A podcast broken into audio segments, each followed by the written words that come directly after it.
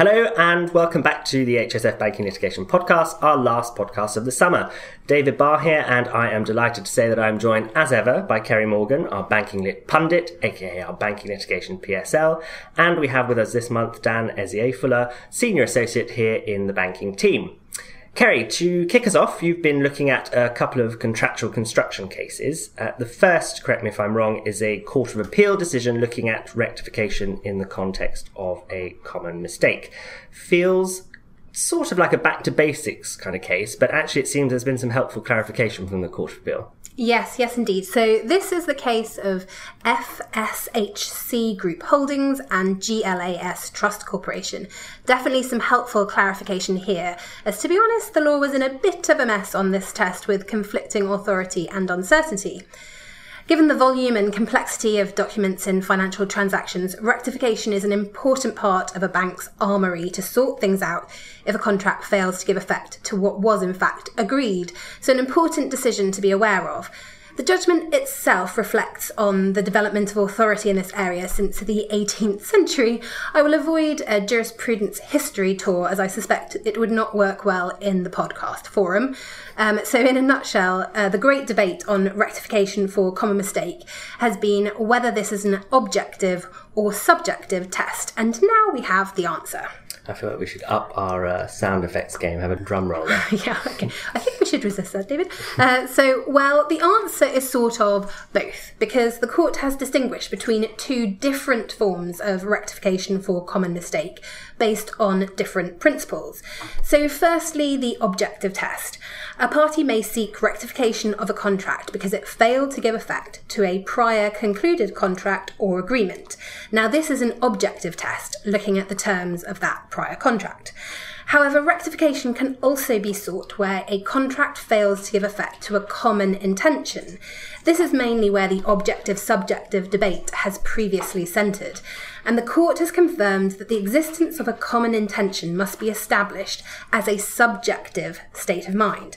So, this is based on considerations of good faith, so it would be unconscionable to enforce the terms of a written contract if that contract is inconsistent with what both parties in fact intended. Here it's important to be able to show that as a result of the communication between the parties, they had understood each other to share that intention. So, what if only one of the parties has a mistaken understanding of the contract and not the other? Well, then you're in the slightly different territory of unilateral mistake rather than common mistake, i.e., where both parties misunderstand. Rectification for unilateral mistake is only available where one party has a mistaken understanding of the contract and the other party is both aware of that mistake and does not draw attention to it. So it's an extension of the same basic principle we're discussing here on common intention, which is all based on good faith. Anyway, to put all of this into context, we can look briefly at the facts of this case. It was a fairly complex corporate acquisition, but the nuts and bolts were in essence that the claimant was supposed to provide security in the form of an assignment uh, for the of the benefit of a shareholder loan. And it later transpired that this had been omitted from the security documentation. To try and correct the situation, the parties entered into two deeds, but there were unintended consequences flowing from those deeds, which left the claimant with additional onerous obligations on top of actually providing the missing security. The trial judge had found, as a matter of fact, that when the deeds were executed, both parties understood and intended for them to do no more than to provide the missing security. In other words, he found that the parties subjectively had a common intention which had been communicated between them. On this basis, applying the newly clarified test, the Court of Appeal agreed with the trial judge that the deeds should be rectified to exclude the additional obligations from their scope. And what would you say is a sort of key takeaway for financial institutions, Kay? Well, it's possible for financial institutions to be on either side of a claim for rectification, depending on the fact pattern. And so the simple point really is just that the appellate court clarification of this test is likely to be welcomed by the sector, given the previous conflicting authority and uncertainty. And then I suppose, secondly, unless there's an appeal to the Supreme Court, what this means in practice is that it will be more difficult to establish a claim for rectification for common mistake. There's a sort of double lock where not only do you have to show that both parties had a particular intention, but also that the parties understood one another to share that intention. Good stuff. Uh, and then you've also been looking into the N and RBS decision in the commercial court that was looking at a bank's discretion to close a customer account without notice where there was suspicion of money laundering. And this is our, our deep dive this month. Yes, that's right. So this is N and RBS for our deep dive. So this is a really interesting decision looking at the type of civil claim a bank may be exposed to, where it's taken action in relation to a customer's account where there's a suspicion that the account is being used for money laundering purposes. So the focus in this particular case was on the bank's terms and conditions uh, with the customer, which gave the bank a contractual discretion to close the customer's account and to delay or refuse to process payments in certain circumstances. So, just on the facts of this one, the bank's customer, who I'll refer to as N, uh, was an authorised payment institution providing foreign exchange and payment services to its customers. N had a number of main accounts and client accounts with the bank. The bank suspected that several of N's own clients were involved in certain scams and that the victims had paid money into the sub accounts at the bank. And so the bank froze several of those clients' sub accounts and found that there had been commingling or mixing between the sub accounts and the main accounts. So after the sub accounts had been frozen, there was an attempted payment from one of the main accounts, which suggested that N's clients were trying to find a way around the freezing of the sub accounts. At this point, the bank froze the main accounts and terminated its relationship with N immediately. So N brought proceedings against the bank, claiming breach of contract and negligence. So the result from the commercial court was that under the terms of the contract, the bank was entitled to terminate its relationship without notice in these circumstances, i.e., it had exercised its contractual discretion appropriately. What type of contractual discretion did the bank have?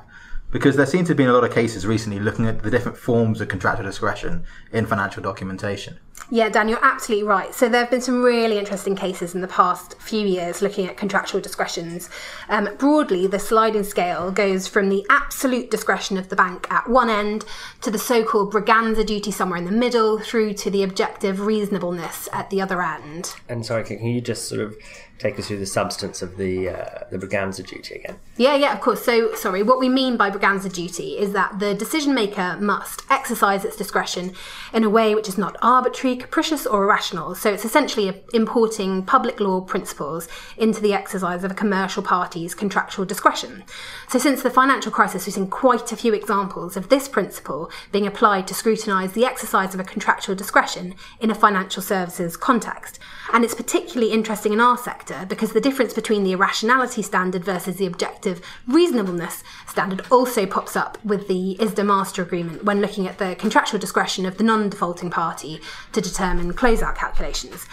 But anyway, if we think back to the spectrum of contractual discretions, the test of rationality is easier to satisfy than one of objective reasonableness, which means the decision maker will have generally a greater latitude in making its decision, with the court less likely to interfere. So, coming back to the question of what type of discretion the court had, Oh yeah, sorry. So getting back on track, um, in N and RBS, the court didn't try to grapple with what precise standard the bank was required to meet under the terms of the contract. It simplified the exercise by saying the bank had, in any event, satisfied the standard of objective reasonableness, i.e., the higher standard. And in reaching this conclusion, the court made a detailed assessment of the various challenges to the exercise of the bank's discretion put forward by N. I don't really have time to go into them all here, but for more detail, you can read our blog post, which is linked in the show notes. Do you want to pick out one challenge that you'd like to highlight? Uh, yep, so one which struck me as being helpful for wider application was that the court rejected a particularly broad contention put forward by N, where N suggested that unless complicity or fraud is proved to have been carried out by the customer itself, closing the account without notice could never rationally be adopted by a bank. But on the facts of this case, the contract provided for without notice closure in, in quotation marks, exceptional circumstances, not where there's established complicity or fraud proved. So um, this argument was rejected by the court. So, regrettably, here the court chose not to grapple with a number of other areas of interest from an um, anti money laundering compliance perspective, which are raised by the case. For example, if ring fencing might be a permissible alternative to freezing an account, but I don't have time to discuss further here. So, please see the blog post for this, which has some really excellent commentary on these issues by one of our CCI partners, uh, Susannah Cogman helpful case it seems then for banks who are faced with this dilemma. But as we move into one of our procedural developments that you've picked up on, Dan, you've got a, a striking judgment from the Supreme Court on the ability of non parties to access court documents. Is that right? Uh, yes, indeed, a very striking case. Uh, the first case I'm going to be looking at is Cape Intermediate Holdings and Dring. Now, this is definitely a, a really key procedural development for in house lawyers at banks to be aware of. Uh, the case considered the rights of non-parties to litigation to access trial documents with the court's permission. So essentially looking at CPR 5.4c2. To just briefly look at the case's journey through the courts, the High Court had initially granted a very broad order, essentially giving the non-party access to the entirety of the paper trial bundle, as well as skeletons and transcripts. The Court of Appeal then reined this back in and said that the records of the court within the CPR provision would not normally include things like trial bundles, witness statements, expert reports, skeletons, written submissions, or transcripts. But this decision has now been reversed by the Supreme Court. So now the default position is that the public should be allowed access not only to the parties' written submissions and arguments, but also to the documents which have been placed before the court and referred to during the hearing. So this isn't limited to what the judge has been asked to read or what he or she says they've read. This is just in case the judge forgot or ignored some important piece of information. So the upshot of all this is that it'll be easier for non-parties to access a much wider range of documents, which leads obviously to the potential danger here that non-parties will try to make use of this broader scope of access as a fishing expedition to find documents which might be helpful in other pieces of litigation. So that sounds to me like bad news from the perspective of parties who are commonly defendants to litigation, such as financial institutions or perhaps other big corporates. But non parties, surely they still have to apply for permission, right? Mm, yeah, th- that's right. So the procedure is still the same and should hopefully provide the necessary safeguards against this sort of fishing for documents. When considering applications for non-parties, the court has to balance the potential value of the information in advancing the purpose of the open justice principle against any risk of harm in providing that information. And the courts also distinguish between clean copies of trial bundles, which it's said may be the simplest way of providing non-parties with access, and copies that contain markings or annotations. Disclosure of those won't be ordered without the consent of the person holding the bundle. So basically, the range of documents available is wider, but the same gateway is in place for obtaining permission for access. Right, and we have a, a link again in the show notes to a blog on that. Um, and, and then, Dan, you've got what seems like a fairly complex case on exclusive jurisdiction clauses. Can you sort of walk us through this this decision? Yes, absolutely. Hopefully not too complex, but this is the decision of Gulf International Bank and Aldwood, uh, and it looked at the power of an English court, which currently uh, is obviously deemed an EU court, to stay proceedings in England, an EU member state currently, to give effect to an, ex- exclusive jurisdiction clause in favour of a non-EU court. Um, and as you say, at first sight, it might look like it's a tricky one. But breaking it down, the first point to remember is that the recast Brussels regulation contains express powers for an EU court to stay its own proceedings in certain circumstances. Now, one of those circumstances is if another set of proceedings, which are identical or related, have already been started in a non EU court. Now, this is one of the new changes brought in in the recast Brussels regulation a few years ago, and there are express powers for this at Articles 33 and 34. So, if there's an exclusive jurisdiction clause in favour of a non-EU court, and proceedings have been com- commenced in that court first in time, then an EU court has the power to stay its own proceedings. So, so far so good. But the question the court looked at in this case is what should happen if there's an exclusive jurisdiction clause in favour of the non-EU court, but those proceedings in the non-EU court haven't yet commenced. Now, the short answer from the English court is that an EU court does not have the power to stay its own proceedings under the recast Brussels regulation. And this is even where there's an exclusive jurisdiction clause in favour of the non-EU court. And this is on the basis that the non-EU court proceedings were not first in time, and therefore Articles 33 and 34 don't apply. So it's a decision that chips away slightly at the power of EU courts to say proceedings in cases of an exclusive jurisdiction clause in another non-EU jurisdiction. And obviously, we've got sort of renewed interest in the position of third countries in, in EU law parlance as the possibility of a no deal Brexit looms large. Yeah, well, yes. Uh, this decision casts doubt on how effective an English jurisdiction clause would be in a no deal scenario if the Hague Convention of Choice of Court Agreements 2005 is found not to apply. So, on the basis of this, this decision, if the Hague Convention doesn't apply, then an EU court would only be able to stay proceedings commenced in breach of an English exclusive jurisdiction clause, where the English proceedings were commenced first in time. I think there's a detailed blog post on this decision, which, uh, David, I think you've put a link to this, haven't you? Yeah, absolutely in the show notes. Um, but not wishing to, to dwell too much on this uh, subject, Kerry, you're, you're going to wrap up with a look towards developments in securities litigation, again with a, an EU angle here. Yes, that's right. So I just wanted to mention very briefly the new EU prospectus regulation, which came fully into force across the EU from the 21st of July. So this replaces the prospectus directive regime and is the most significant overhaul of European securities law since the directive came into force back in 2005.